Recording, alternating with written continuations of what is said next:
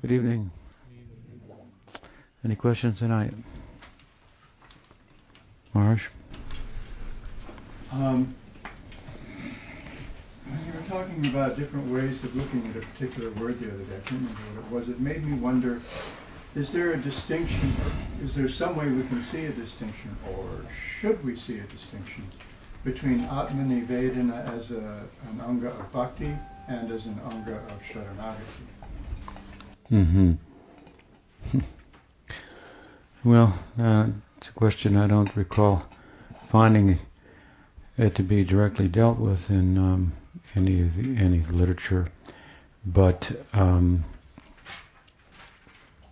Sharanagati as a whole, which uh, is comprised of what six divisions, um, is itself considered an anga of bhakti unto itself.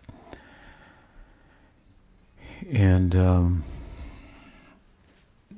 at the same time, the way in which in our paribar, coming from Bhakti Vinod, it's been um, emphasized, Sharanagati, which he, for example, uh, ex- explains um, Sharanagati to be to be the outward expression of Shraddha, hmm?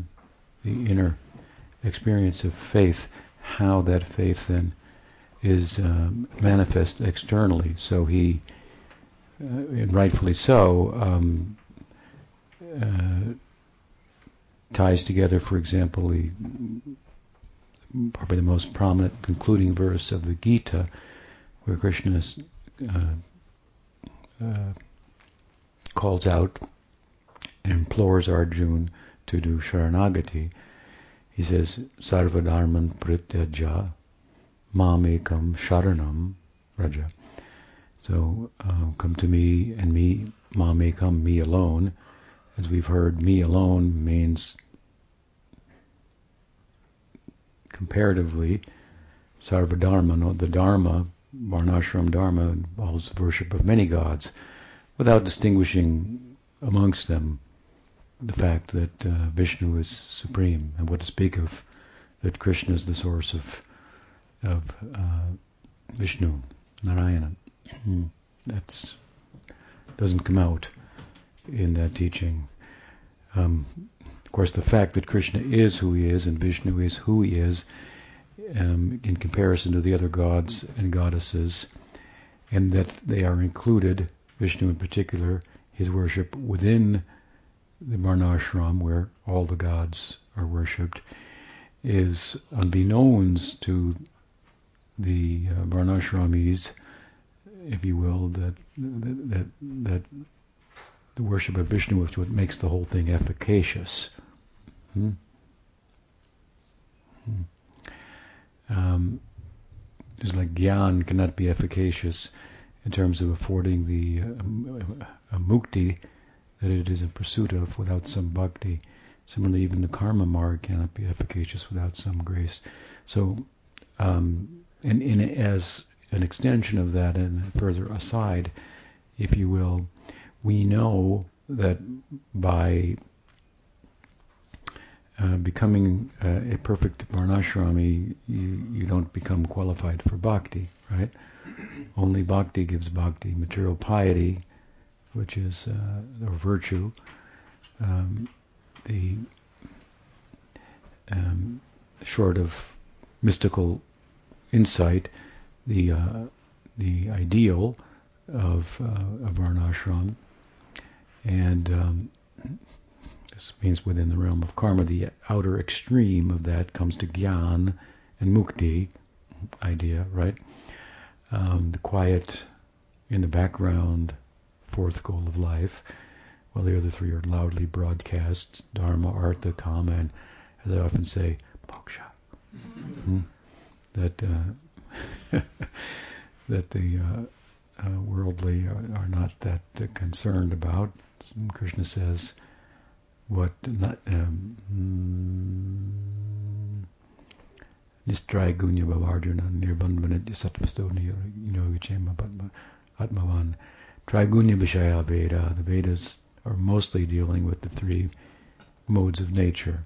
So he encourages him to move away from that, from the pravritti marg, marg of the path of acquisition, to nivritti and the path of renunciation. So we're moving from religious life to a spiritual, experiential life. So, at any rate, to be successful in Gyan, one ultimately one requires some bhakti, and unbeknownst to the, for the most part, to the varnashramis, to be successful in that realm also, the realm of karma, we also uh, some grace is required. So Vishnu's there. And as an aside, as I say to this aside, uh, if you will, although Varnashram does not give bhakti, any, any movement within the gunas hmm, does uh, not qualify one for bhakti. Any attempt to break out of the jail um, as well doesn't afford bhakti. Only bhakti affords bhakti. Hmm? Bhakti comes from bhakti. If bhakti was, if something else qualified one for bhakti, then bhakti would not be independent. Would be dependent upon that qualification being in place and being acquired in order for her to manifest. That's not the case for her. Therefore, she goes to unpure people, impure people, pure people. We see even animals sometimes are recipients of of the grace of, of bhakti and get extraordinary results. However, the aside I'm speaking of is that because Varnashram includes worship of Vishnu, okay, now it's time for Vishnu worship. Now it's time for this god, this goddess, and so forth. Now it's time for Vishnu. Um, there is the remote possibility, Jiva Goswami acknowledges in Bhakti Rasamrita Sindhu, at the end of Rupa Shrupa's section on Raganuga Bhakti, which is the end of the second chapter of the um, first division of the book, the eastern division of the ocean of Bhakti Rasa, um, Jiva Goswami comments that because Jiva, Rupa Goswami ends it by saying, this Rag Bhakti can only be attained by Mahat Kripa, nothing else. Hmm. He says, it, Jiva says, it is arguably possible to attain adhikar, eligibility for Vaidhi Bhakti hmm, from Varnashram. But the reason is because there's worship of Vishnu there. So really only Bhakti gives Bhakti, right? Because the worship of Vishnu is Bhakti. And so, at any rate, in that Gita verse, where Krishna speaks about Sharanagati, he is um, making a final effort to uh, qualify Arjun hmm, for the path of bhakti uh, by uh, trouncing um, once and for all the faith that we see that he is animated by in the first chapter in the first chapter of the Gita, we see that Arjun is animated by, in other words, as much as faith animates us, right? Hmm? Um, Krishna says in the Gita what? Uh, Purusha, uh, um. A person is their faith. So faith is the animating principle. If you if you have faith in something, then then you can go forward. If you have a doubt, you're going to hesitate. So to use the poetic adage of Pujapat Sridhar Maharaj on the opposite side, suspicion leads to suspension. Hmm? So, um, whether you're going to tread the path of Varnashram, whether you're going to tread the, path of yoga, or Gyan, or Bhakti, it requires faith in the, in the process and its, and its efficacy. Hmm? The difference between those paths and Bhakti, of course, is Bhakti only requires faith. Hmm? Yoga requires faith in yoga, and it also requires celibacy, and Gyan requires a pure heart, and, um, and so on and so forth. So this is the generosity of of bhakti, right? Shraddhavan Janohe, Shraddhavan Jano, or what is the other one? He created a marketplace. Hmm? Surabhi Kunje, Kunjete, Namerat He says, Nityananda Bhakti Vinod says things. He set up a marketplace in uh, in Nadia, and what was he selling? The holy name. And what was the price? Shraddha, faith only. Hmm? So very very generous in this regard. And of course, the reward, the result, what you get, is very extends beyond what you can get through varnashram dharma, the karma marg, or through gyan, through yoga, and so forth. Hmm? and so, in the beginning of the Gita, we find that Arjuna is animated by faith in varnashram. Therefore, he offers up arguments as to why he should not fight that are all fall within the small g good of the moral life that um, is governed by the by the varnashram dharma system. Right? It's about morality, which is hardly the sum and substance of of love of God. I often re- refer to it as a caged life. Hmm? Moral, therefore, laws are made to be broken. That's a fact. If you if you if you've actually understood them and the principles that they are seeking to um, um, um, uh, educate one on or uh, get one to embrace, then they no longer have any. Uh, they're no longer required. Uh, in love, we often say, where there's love, there are no laws. Where there is no love, where there are laws, there is no love. Hmm?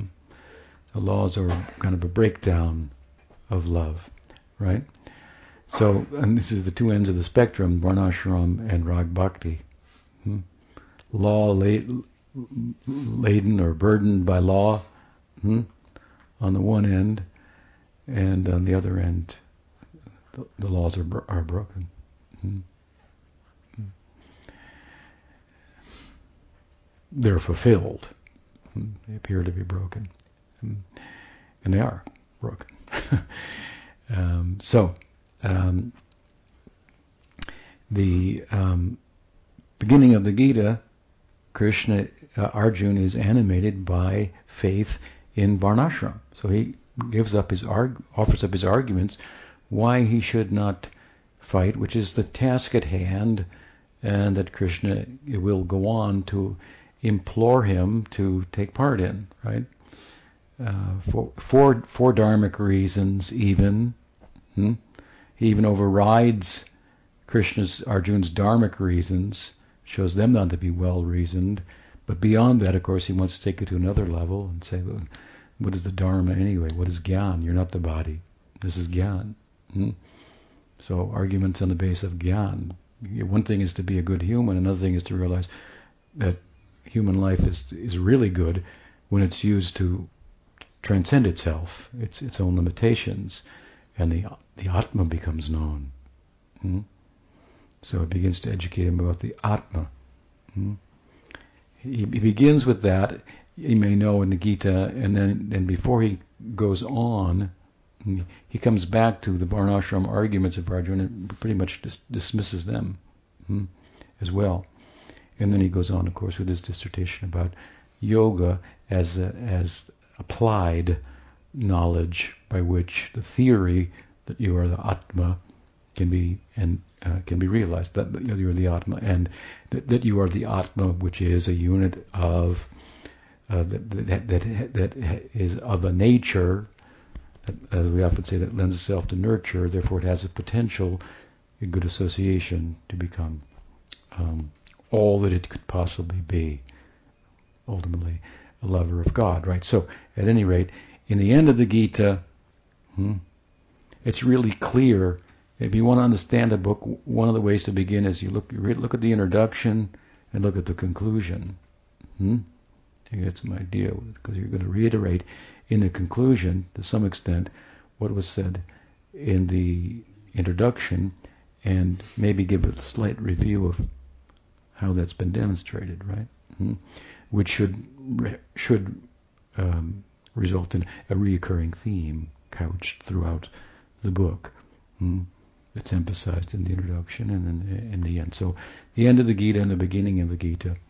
Um, um, the arguments on the basis of Dharma mm, that Arjuna voiced, Krishna is completely trying to dis- dismiss them once and for all. He says, Sarvadharman Parityaja. Hmm? So forget this varnashram. Reject it, he says. Hmm? And so, and the word Parityaja also implies completely, and that means the full extension of the varnashram. What do we mean by that?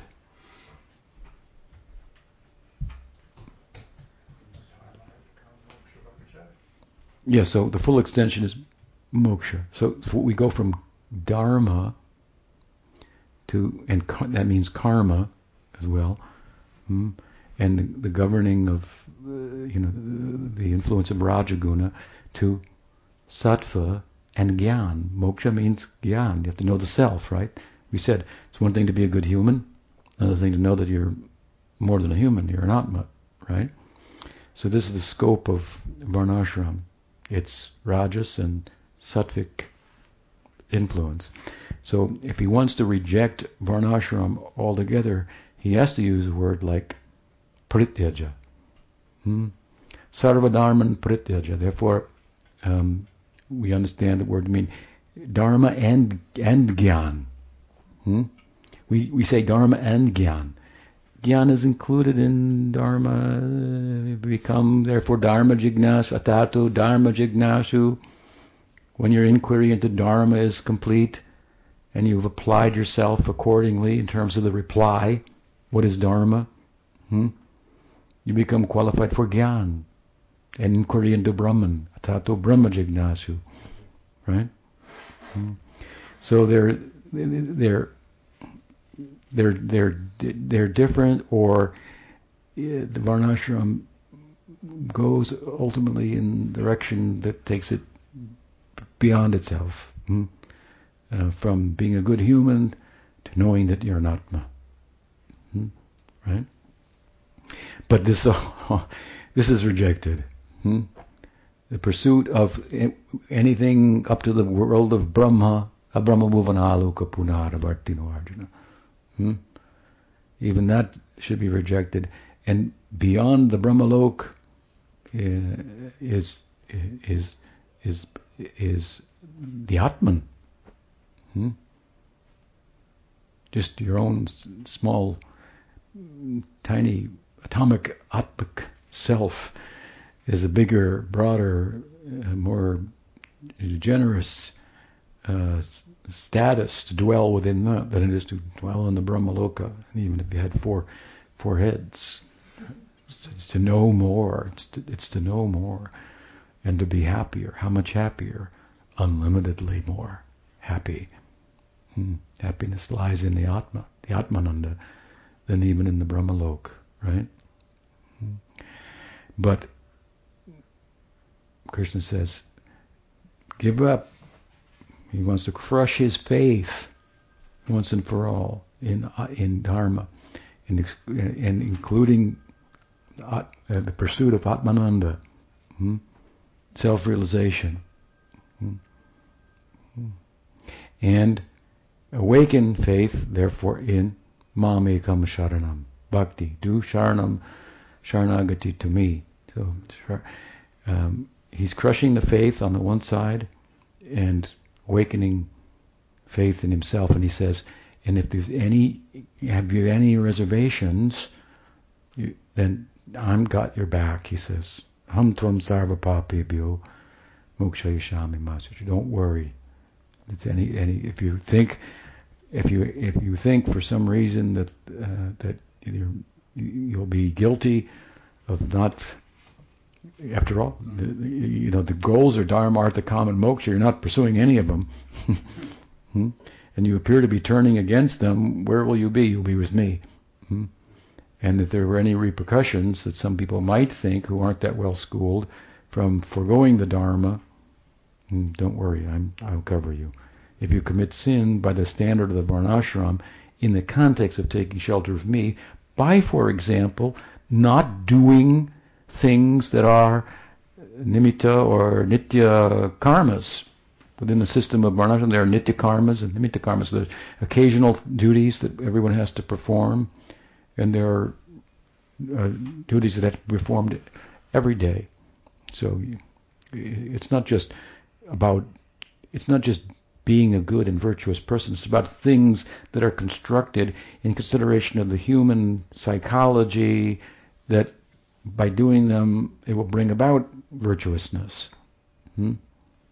But those things don't have to be do- done if you are vir- so virtuous as to see the light and take shelter of Krishna alone hmm? in bhakti. So if you forego, uh, you know, performing the Shraddha ceremony for your deceased relatives, um, they won't, you won't be culpable for that. You could be that could be an omission uh, of the neglect of the of the dharmic law. Hmm? You could be culpable for, but not by taking shelter of Krishna. He says, I, will I'll, I will cover you. So it doesn't mean, you know, I'll protect you from sin. So you just go and do whatever the hell you want, you know, and, and, and, and say, I surrender to Krishna. No problem. You know. Hmm? But uh, but so many duties, so many uh, so many responsibilities. I mean, you could, as we said the other day, pass urine in the wrong direction, and you wouldn't be uh, guilty hmm, for facing the moon while passing urine. Uh, um, so so Krishna is creating, uh, seeking to create faith in Arjuna and to the listeners of the Gita faith in himself, right? Which is then makes one eligible to tread the path of bhakti. And so this faith, as Bhakti Vinod Thakur says, is expressed externally as Sharanagati. So there's an emphasis, is my point, within our paribar on the on the part of Bhakti Vinod of Sharanagati, which um, we don't find in the same way in the writings of the Goswamis um, and uh, the founding acharyas or even later acharyas like Vishwanath Chakravarti Thakur. There's a, there's a real Bhakti Vinod kind of really grabbed onto that, and he made this very beautiful um, uh, explanation of, the, of Sharanagati being the outward expression of of Shraddha. Hmm? So he makes, in this way, in a sense, Sharanagati more robust than just another anga of bhakti. Hmm? As Rupa Goswami cites it, Sharanagati is another anga of bhakti. It's prominent um, among the outcasts of the Ramanuja persuasion. Hmm? Who may not be able to do the karma, the good karma. They have, his system is you do good karma, you, you, you get come to gyan, then because bhakti is so high, you have to have knowledge of the Atma, and then you do bhakti yoga, something like that. We agree it's high, but we say it's also very generous. Hmm? So it extends down to the outcasts even. Hmm? They admit that in terms of, well, yes, some outcast person does Sharanagati, can't do anything else, with a, he's not in the varnashram system, whatever, um, has prarabdha karma that, that, that prohibits that, uh, but he, so how, but God's mercy is such that through Sharanagati he can become. So there are examples. For example, that school of somebody doing Sharanagati couldn't wasn't allowed maybe in the temple or something. I, I, I can't recall, but sat outside and behind the temple and worshipped, and then one day they came in and they found the deity was turned around. So they made a hole in the back of the temple hmm, and honored this devotee you know, who was a Sharanagata. Hmm. So, um, so uh, it's a, anyway. In Rupa, Sri Rupa's um, explanation, it's an anga of of bhakti, and um, and it has six divisions, but uh, again, we don't find um, much written about it until Bhakti Vinod, explaining, he wrote this whole book of songs, one, two songs for each anga of of Sharanagati. Um, Pujapad Sridhar wrote his book, Prapanna Jivanamrita, which is all um, verses from sacred text, Bhagavad in particular, that correspond with um, uh, the different um, divisions of Sharanagati, distinguishing the, the Lakshan of Sharanagati, um, Gopritve Varanam Tata, mm, accepting Krishna as one's maintainer, from the um, Tatastha divisions of uh, Sharanagati, like accepting the favorable, rejecting the unfavorable, the other other five. Hmm? Uh, thinking of Krishna as one's protector and so forth. Within that, of course, what Mars is asking about is Atma Nivedanam, so it's an aspect of uh, Sharanagati, but um, it is also, as he's at, as he's mentioning, an anga or a limb of bhakti as enunciated by Prahlad himself among the nine principal angas. Shravanam, Kirtanam, Vishnu Smaranam, Padasevanam, Archanam, Bandhanam, Dasyam, Sakyam, Atmanivedanam. And Dasyam, Sakyam, and Atmanivedanam, we spoke a little bit about those, and how how um, our founding acharyas have explained that these angas of sadhana bhakti require to participate in them more qualification, more progress, more advancement within sadhana bhakti to be able to fully uh, embrace them, whereas kirtan doesn't require that. Hmm? It's an interesting point that they have shown that within sadhana bhakti, whether it be rag or vaidhi bhakti, not, th- there's a gradation in terms of one's progress, in terms of what one can embrace. Hmm? Like we say in the Bhakti Bhaktivinoda Paribhar, well, you may be a rag bhakti in terms of ideal, without your bhakti being driven by taste.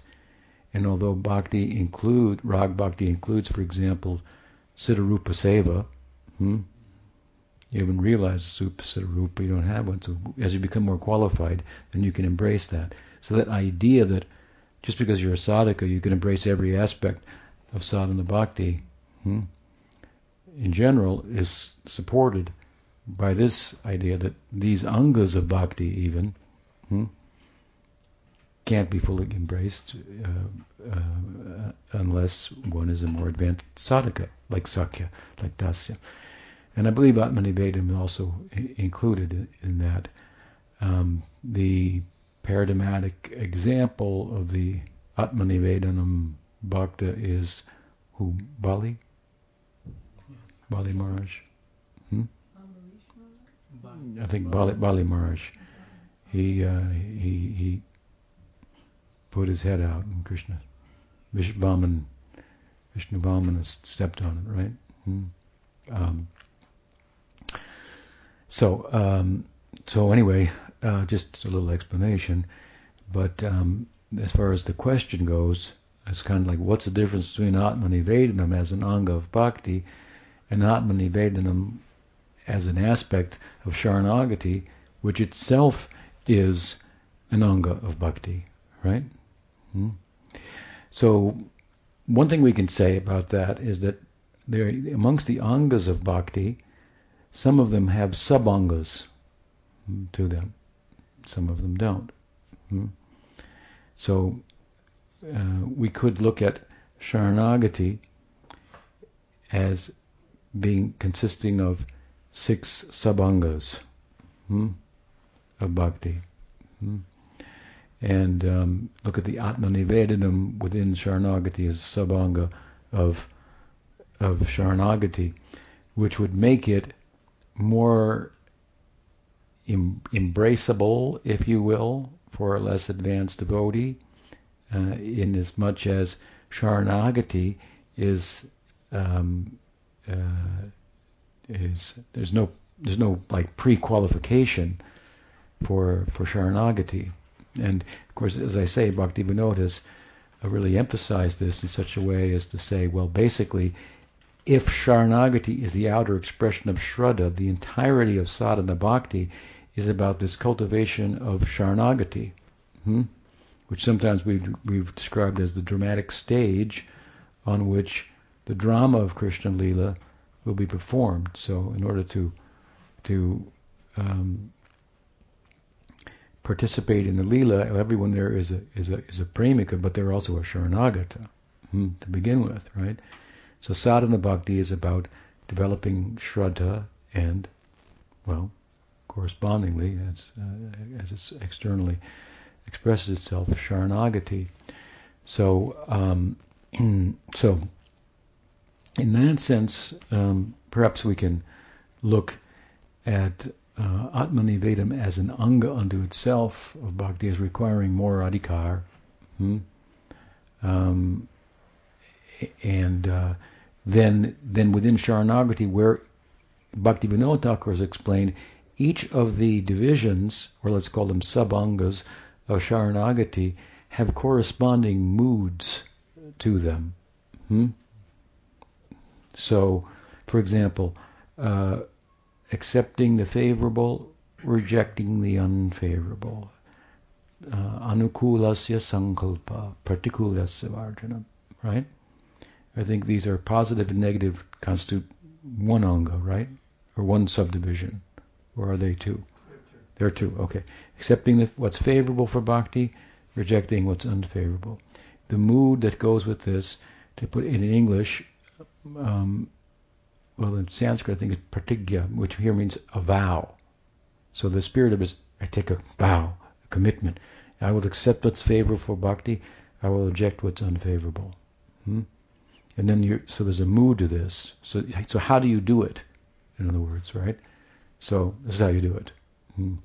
You make a commitment like this, and then you, you make that the guiding uh, light in your life, and you do it with some effort, some determination. I, I've made a vow to do this is my life, and then, well, um, you do it no matter what. I mean, and of course that requires some skill, skillfulness, because it's not an advocacy of some doing, act, conducting oneself in such a way that you become neurotic and uh, and, and out of balance, and and there's how a householder, for example, will be a Sharanagata, will express itself somewhat differently than how a monk will be uh, Sharanagata. They're both doing the same thing, but it shows up very differently. Such, and of course, that's the power of bhakti. Hmm? You don't have to be uh, a monk to uh, fully embrace uh, bhakti. She has that such power. Hmm? Not like yoga or jnana, for example. So uh, then you go, let's go the next anga, uh, go go rakshikshati vishvashvo. So to accept Krishna as one's uh, protector. Um, when there's a corresponding mood for that, let me think now. What is the term that he uses? Um, I don't know, it escapes me. Um, um, maybe I'll come back to Gopritrevaranam Tata, then the next, which is accepting Krishna as one's maintainer, which is thought to be the Sarup Lakshan, the primary characteristic of of Sharanagati. Krishna is maintaining me. And this, the mood behind this is, is dependence. Hmm? Vish, oh, so, yeah, accepting Krishna as my my protector is Vishvas. So it, it, it, the mood is a kind of a confidence. I have confidence. Krishna will protect me. And into the mouth of Aghasur we march, something like that. So, there, so there, when you look at these moods, then you, they, as much as they correspond with the divisions, you, then you get some idea how to do them, hmm? if you will, right? Because they're moods, they're basically moods, as Bhakti Vinod Thakur describes them. So my mood is like this, Vishvas, I have confidence. Hmm? Krishna will protect me. Hmm? Um, uh, a vow, a commitment. Hmm? I'm in, you know, I'm in. Okay, I've decided to go for it. Whatever happens, I'm going to the finish, right? Something like that. And then the Krishna is my maintainer. So this is kind of a dependence. In other words, well, I make my effort and so forth, but obviously it said God. Man proposes, God disposes. Man proposes, God disposes, or it also said that uh, God helps him who helps himself, something like that. So you, it's not that you do, well, Krishna, maintain me. Hmm? No, you, you go about maintaining yourself, and whatever comes as a result of the effort, you accept it. This is what Krishna allowed me to as my, as my maintenance. This is what he's given me. I make my effort, and this is we settle with it. You know, we're poor here. You know, That's what it's like. So okay, so it is. Doesn't stop us from hearing and chanting, right? Hmm, you don't have to be wealthy for that. You can still be a Lakeshwar. as, uh, as, we, as, we, explained last night. Right? So, uh, so um, because I mean it's it's nice to point this out because people think okay I accept Krishna as my maintainer so I don't make any effort or uh, I shouldn't make an effort no you make an effort hmm? and then you see whatever you think whatever comes is coming by His grace uh, that'll be my standard of living and within the context of that I have uh, all all facility to do bhakti which doesn't cost any money hmm? Chaitanya Mahaprabhu had no money. and then, um, uh, so Atmanivedanam, or excuse me, um, um, what's next? Dainyam and Atmanivedanam, right? So Dainya means humility, and the mood is humility. to be uh, to be humble. Uh, much can be said about that, but uh, then Atmanivedanam is uh, the mood that corresponds to that. I think is like uh, uh, maybe like like like self resignation, resigning myself. And the example is given of like a domestic animal. I put myself. This is the mood. I put myself in the hands of Krishna. So wherever he's his service takes me, I'm I'm I'm going. Something like that. So I I think it's easy to, as we've talked about it, to think of how one can participate in Atmanivedanam by cultivating this mood hmm, um, in in in a way that would be different than embracing the anga of bhakti itself that is Atmanivedanam that um, well um, maybe again the example is Bali Maharaj and um, and um, he, what did he do? He put his head out for Krishna to step on. Not that we shouldn't do that, but um, he was, he owned the world at the time, right? So he gave everything up, the whole world. Um, not that we shouldn't try to do that, but I mean, how, how you, you can't kind of do that all at once too easily. Um, but I'd have to look in Bhakti Descended to see what that there or in, in Bhakti Sandarbha as well, hmm, what Jiva Goswami has written about Atman Nivedanam as an anga. Hmm, and it's not something that's that's that's uh, prominent in my chitta enough to bring to the surface at the moment. But that would be a good follow up hmm, on the question. Yeah, and in uh, in Bhagavatam and Prabhupada's commentary, he also has extensive commentary in each of the angas when they're where they're enunciated in the seventh canto by Prahlad, and I think he, he quotes the Sandarbha, Bhakti Sandarbha Jiva Goswami there, or paraphrases much much of it.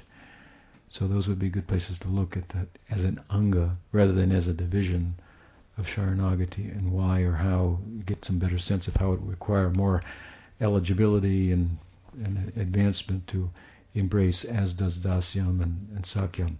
And you know, it's important to note. I mean, even though they, in saying that it requires more adhikar to embrace Dasyam and Sakhyam and Vedam, Dasyam and Sakhyam in particular, he's not talking them as as above. They're they're angas of sadhana bhakti. Hmm?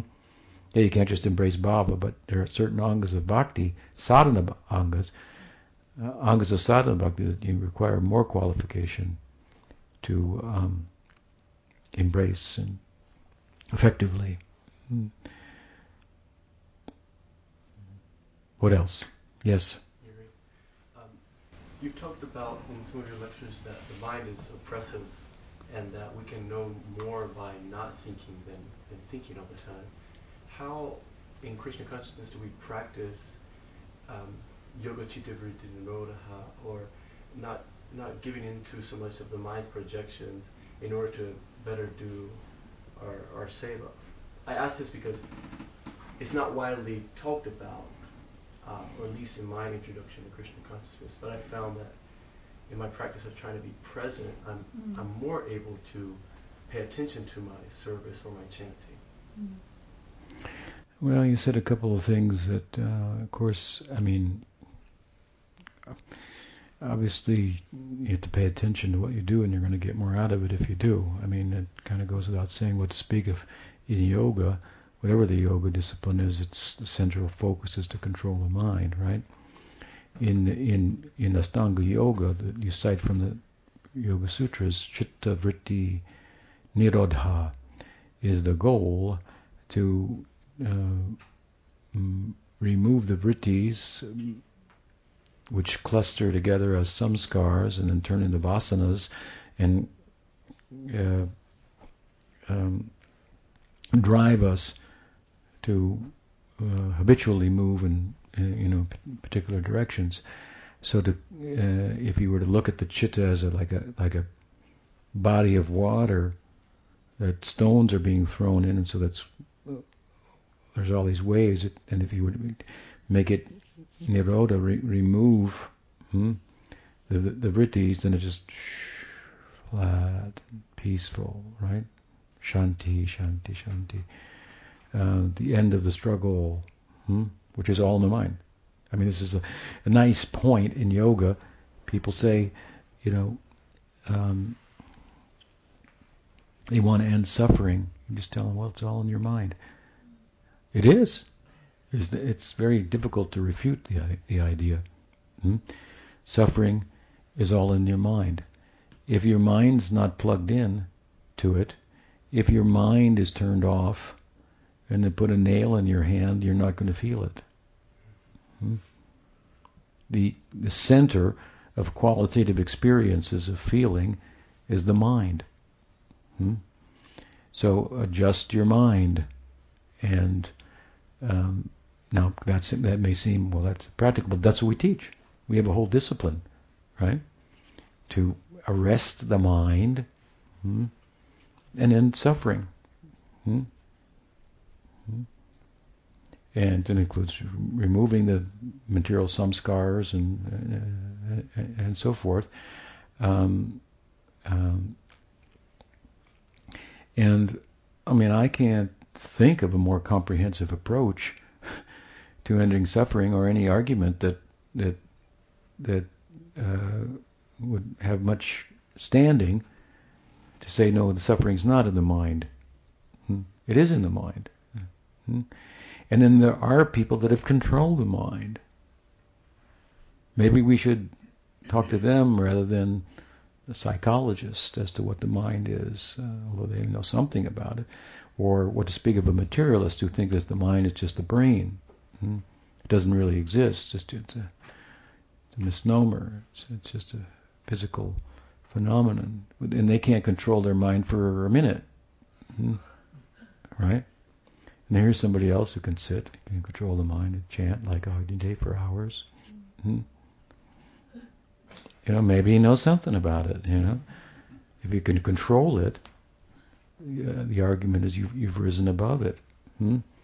And as much as you have control it, then you're not going to suffer, even though the body's going to undergo different transformations and so forth. Uh, where you are is where your mind is.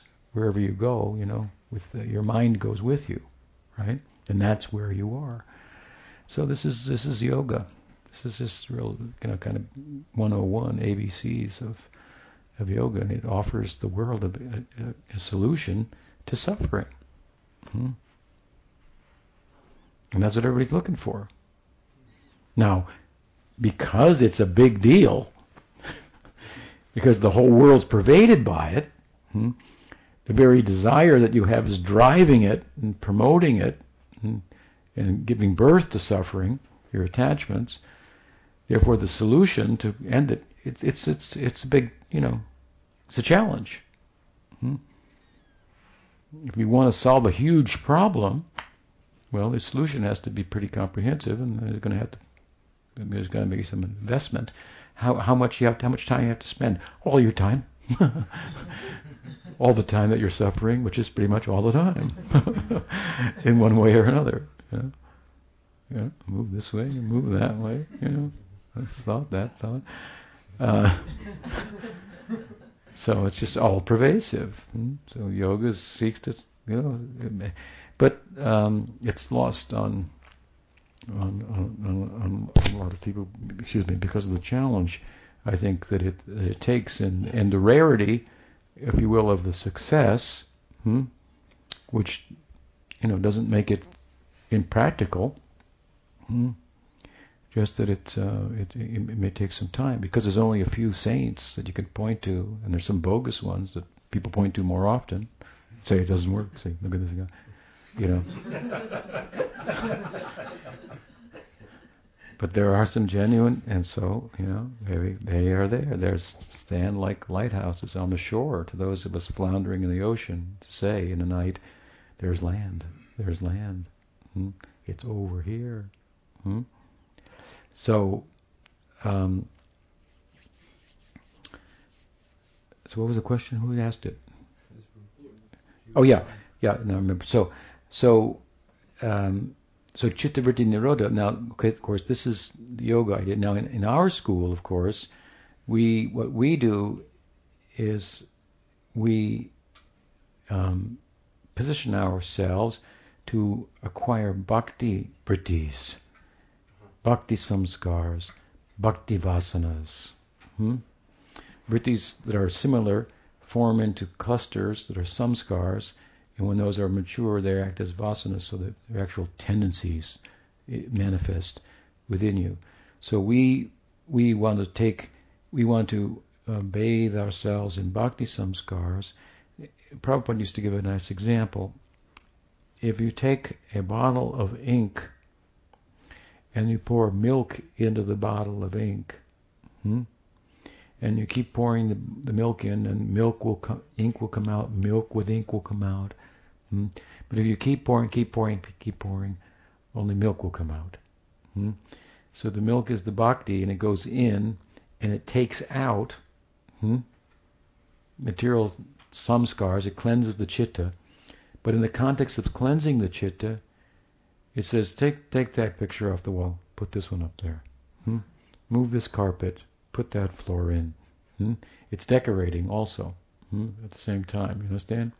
It's decorating hard. It's it's take it's removing. This is the negative. Hmm? Removing the unwanted, the, the, the material samskars, the the cause of the, the, bondage and so forth, and replacing it with tendencies for bhakti. Hmm? Qualifying one further for participating ultimately, ultimately in, in lila seva. So, as that happens, the antakaran, the whole subtle body, the chitta, is taken over by bhakti. Bhakti rides the samvit and hladini shaktis of bhakti ride on the on the chitta. Hmm? And this is what it means then to have a have to trans, to to spiritualize a sadhaka deha, a practitioner's body. Hmm? Um, it, it, means it, that which drives the body is the antakarana, right? That's the whole. That's the where all the experience comes, right? All the, the experiential center, right? Hmm? And, and, so that's what we mean the body becomes spiritualized. So it's a little different than yoga, but it accomplishes what yoga does by removing the the material uh, vrittis and samskars, but by replacing them with bhakti samskars. So, just as a point, as an uh, as an aside to your question, but um, but um, yes, um, th- uh, thoughts. Um, you know, sometimes I say by not thinking we can know more than by thinking, as you said, um, and um, the the the idea. One of the ideas behind that is that with your thoughts, materially speaking, uh, you can never arrive at the kind of knowing that you could by not thinking. If you could turn off the mind, hmm? turn off the mind. Um, and just to give you an example, uh, and turn off the body, because you turn off the mind, you really turn off the body, right? So when you go to sleep at night, you turn off your body, you turn off your mind. In other words, you're not aware of your bodily functions. Hmm?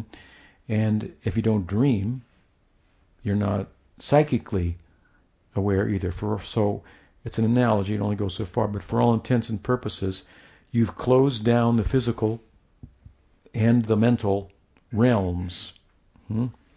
But you're still existing. And what's the nature of the experience of your existing? When you wake up from a deep, dreamless sleep, you feel, I rested. It was peaceful. Shanti, Shanti. Free from the oppression of the mind and the senses, I was peaceful. Hmm? I was peaceful. So you cannot arrive at that that peacefulness, which you can only say, it was good. I feel good. I somehow I was there, even though I was. It was a contentless awareness. How can you be aware of something with no content? Well, it's it's you, and th- this is the sense in which the Atma is like Brahman, Nirvishesh Brahman, has a likeness, contentless kind of.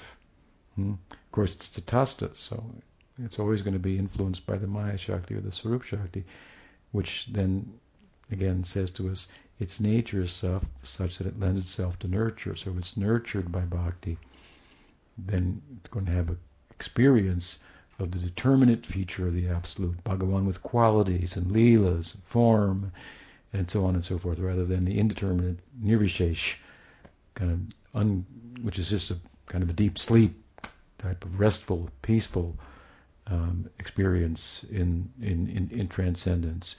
So um, that's one of the things that I mean to say when I say you can know more by not thinking than by thinking.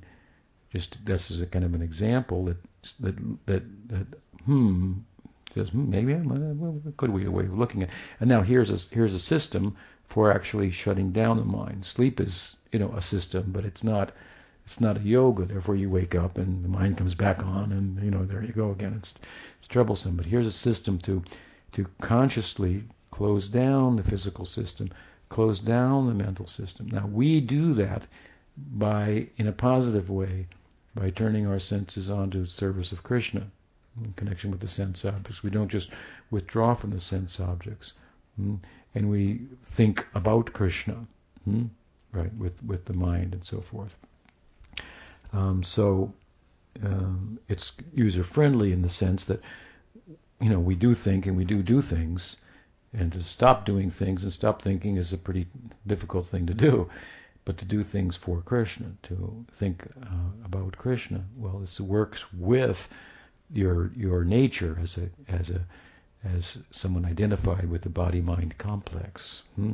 So in that sense, it's it's it's easy comparatively, but again, by closing down the mind, mm, you, you, can arrive at a kind of knowing that you couldn't by just work in your mind, so to speak. Uh, particularly, uh, our senses are attracted or attached to sense objects, so our mind is preoccupied with sense objects.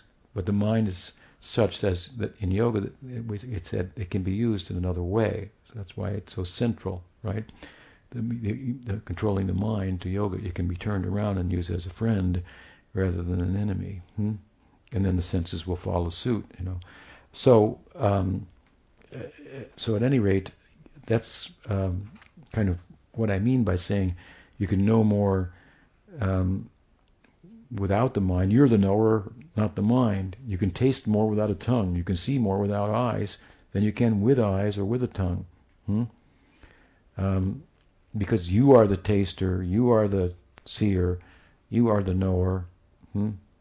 And these things are kind of getting in the way of all you could know and and all the happiness that you could have that's inherent within yourself.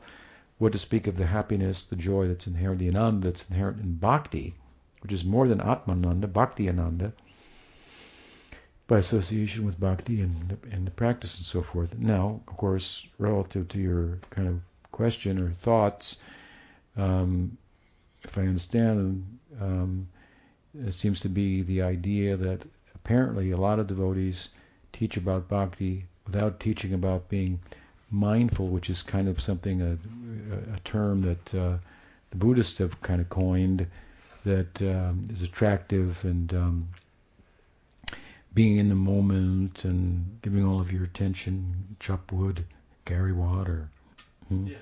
That's what you're doing here, you know. Instead of I'm doing this, but I'm thinking about that, and I'm thinking. So you're you're never there to see what's in the, you know, fully in the experience itself. in the moment, you're always half or three quarters or in the 90% somewhere else. Um, so that's kind of the idea. And uh, so if you you know if you're mindful in that sense, you know outside of the context of bhakti, like in a Buddhist sense, you can you can get something out of the moment. You you you can um, you you can you can you can start to experience a you know kind of a, a closing down of the mind and a controlling of the mind, which again is going to afford the, the self some relief from the oppression of the mind. Now, for the most part, in the Buddhist schools of Buddhism, they don't speak about an atma, a self, hmm? which is confusing. But you could look back, and um, you know, um, there's a couple of things to be said about that. Uh, it's, it's, very popular these days to distinguish Buddhism from Hinduism, but I'm sorry, Buddha was a Hindu for sure. He's absolutely a Hindu. There's no question about it. The very term Hindu, as you know, comes from invaders in in the subcontinent. Uh, we call India now in Bharat, and those who lived on the other side of the Indus River, they call them the Indus. Hindu, Hindu. They're the Indus, and Buddha lived on the other side. So he was a. It's a. It's a. It's a. It's he was a Hindu. Now, you may notice that he rejected when it says he rejected the Vedas, it means he re- really rejected the Karmakanda section of the Vedas, which was the dominant, which, as we said earlier, Traigunya Vishaya Vedas is three quarters of what the Vedas are about. The Pravriti Marg, material acquisition, sacrifices, including animal sacrifices, and so on and so forth. And the Buddhists just rejected that. And, and but where did he go with it? Hmm?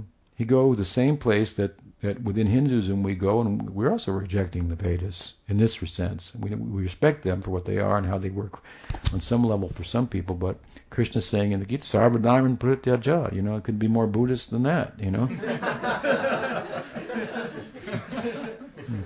Reject that. Of course, he adds something to it, and accept me. hmm Now, the Buddha doesn't go that far, right? Hmm? He wants, he, he figures, well, that's a big step in itself. Just reject that.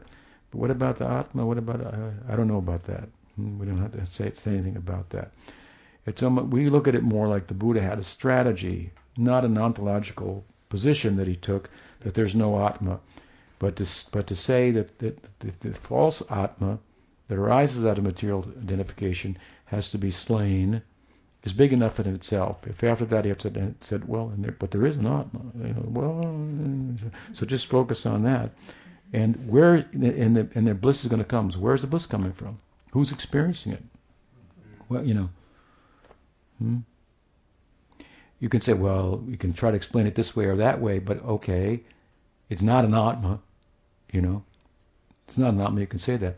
Well, fine. Now, now you have the task, Buddha, of whoever you are in the Buddhist, comparing notes with Shankar. Compare notes with Sri Chaitanya. Hmm? If you say, in fact, the very idea that there is an Atma and pursuing it is also a desire, a trishna, a, a thirst, and it's the cause of suffering, there is none. Hmm? Um, then compare your bliss to Shankar's, to Sri Chaitanya's. They're, they're, they're obviously also sadhus, enlightened persons by any standard of measurement that you would determine that the Buddha was enlightened as well. They could sit under the under the um, yeah, I think it's actually a Karnikar tree. The, Krishna has flowers of that, and he keeps over his ears. Hmm. But um, it's also called the Bodhi tree. Yeah, Bodh, Buddha comes from this. So, so there's there's no. It, it would be difficult to argue that um, Shankar, this Ramanuja, Chaitanya are not as enlightened as the Buddha. I mean, as much as you can say he was detached, renounced, self self content, uh, and so forth. In their positing an Atma. So you really can't dis- say that the Atma is an illusion and without somehow now demonstrating why Buddha is more enlightened than Ramanuja, than Madhva, than than Sri Chaitanya, than Shankar, and, and so on, right? Hmm?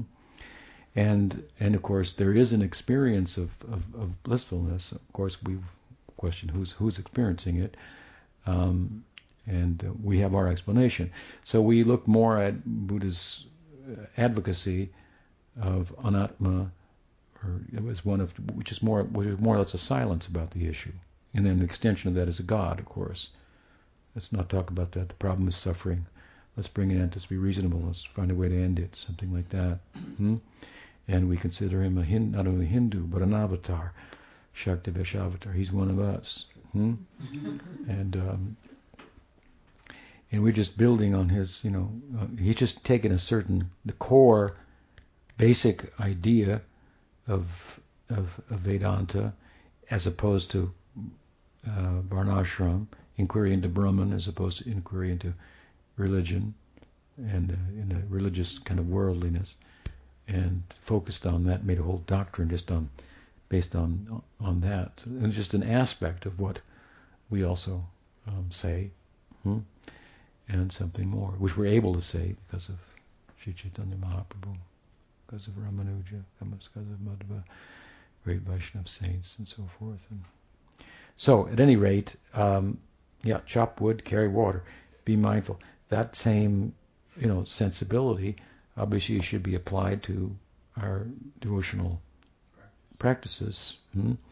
And it's true, I, I think, um, from my half a century or so of experience that sometimes devotees who teach about bhakti may not emphasize that in a way that it almost sounds like it's a Buddhist thing and maybe I could incorporate that or it's a yoga thing I could incorporate that into my practice which it's not part but it, it's it's it's it's very because a lot of times devotees preach about bhakti by way of saying the Buddhists are in Maya that's nonsense Zen nonsense. But none of that Zen nonsense. I heard somebody say that the other day. Uh, the Dalai Lama, he's in Maya. You know, you know.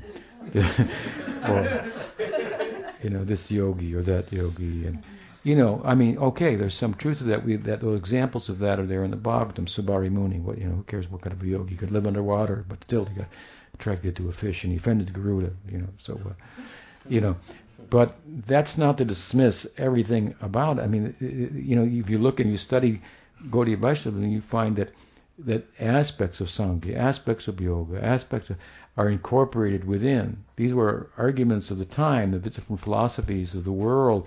Goswamis were educated on them, and aspects of those ways that those thoughts are also incorporated into the school of bhakti. And with regard to mindfulness, if you you know want to refer to it like that, paying attention. Uh, even pranayama is is um, advocated uh, in uh, I think. Um, hmm? Hari Bhakti Vilas, it's advocated before chanting one's mantra, hmm, do pranayama. So, you know, you have to look, if you look, I mean, if you look at Upadeshamrita, hmm, Vacho Vegam, Manasah-krodha Vegam, Jihva Vegam, Udaropastha. Look at the first three, four, five, three, four verses of Upadeshamrita, and they're right, they correspond with the Yoga Sutra. Mm-hmm. It's our own version of the Yoga Sutra. It's not that the whole thing is thrown out, but something's added to that. Hmm? Right? So that it becomes fully theistic. Yoga Sutra is like partially theistic from our perspective. Ishvara Pranidhan, you know should be done. That's a very vague theistic conception compared to the Krishna conception. Pujapachita Maharaj would call it full-fledged theism. So, um, yeah, I mean, it's it's it's it's it's uh, it's it's a yoga, hmm. um, and you can. Uh, so you should be mindful. I mean, I don't know if I answered your question, but some some comments. But maybe also while you're chopping wood and carrying water, you you have that bliss come out, and then you're able to even chant the holy name, right? Because you feel so blissful. Well, that's true because what you you you be you'll yes you will you'll be uh, paying attention, not only realizing the Atma and being peaceful, but realizing relationship with Krishna and celebrating that, chanting His name. Yeah, you can. Yeah, chanting is good in all, in all circumstances. yeah. uh, chanting is a way, and chanting is also an outcome. Mm. It's the way to get the outcome, and it is outcome. So you become absorbed by chanting or by some other, you know, service that you're doing, then you're going to come out of that, and or in the context of that, and say Hare Krishna. Mm. And you can meditate on stone and become Krishna conscious. If you understand, this is the Maya Shakti of Krishna. It works like this. Fantastic. I worship that.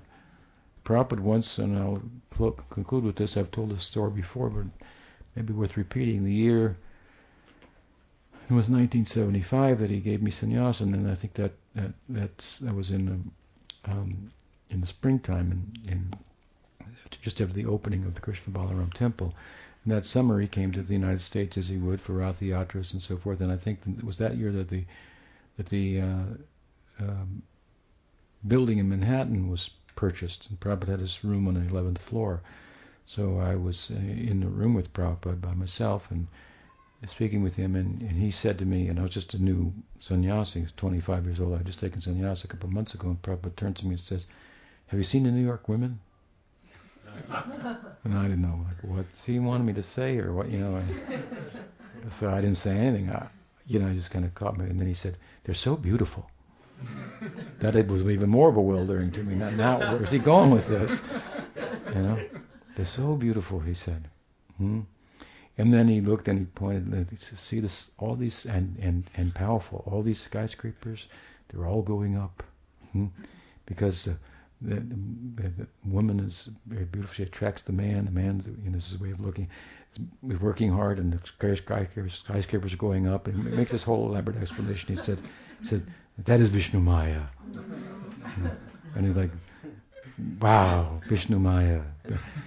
Parikshit Maharaj says in the Bhagavatam, the fifth canto, um, tell me about the working of material nature, which is one of the Shaktis of Bhagavan, by, by which knowing then something more will be, uh, you know, why how worshipable he is is another way of, of uh, um, um, speaking about that. So forth. You, you, may say he does it for other people in the audience, but as the point is that you can meditate even on, on the Maya Shakti, material nature, if you properly connect it and become Krishna conscious.